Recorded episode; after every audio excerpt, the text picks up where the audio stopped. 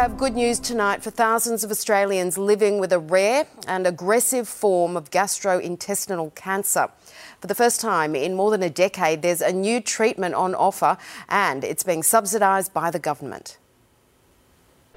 If it wasn't for a routine blood test, Joanne Lepore would never have known she was sick. Well, it was a shock. You think, oh, how much time do I have? And you just want to spend more and more time with your loved ones. She's one of about 1,300 Australians diagnosed with biliary tract cancer every year, an incurable disease of the bile ducts and gallbladder. Most patients present with advanced disease, and in most cases, um, the outlook for those patients is, is a matter of months. Now, there's something to smile about.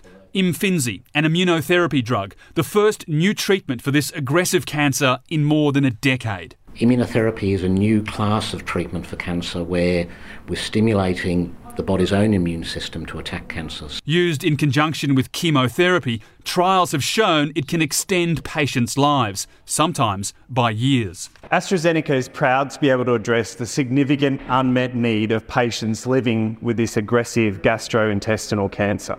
And now it's available to all, listed on the pharmaceutical benefit scheme just yesterday, meaning patients will pay no more than $30 a script. Without being listed on the PBS, it would cost as much as $120,000 for a course of treatment, which is obviously well beyond the means of most Australian households. When you're not well, and you're faced with, with cancer or any illness, the last thing you want is to be worrying about the financial side of things. Imfinzi helped dramatically shrink Joanne's tumour, and while she's not out of the woods, she's got what she wanted most more time. It gives us hope, and I think that's the key. Rob Scott, 7 News.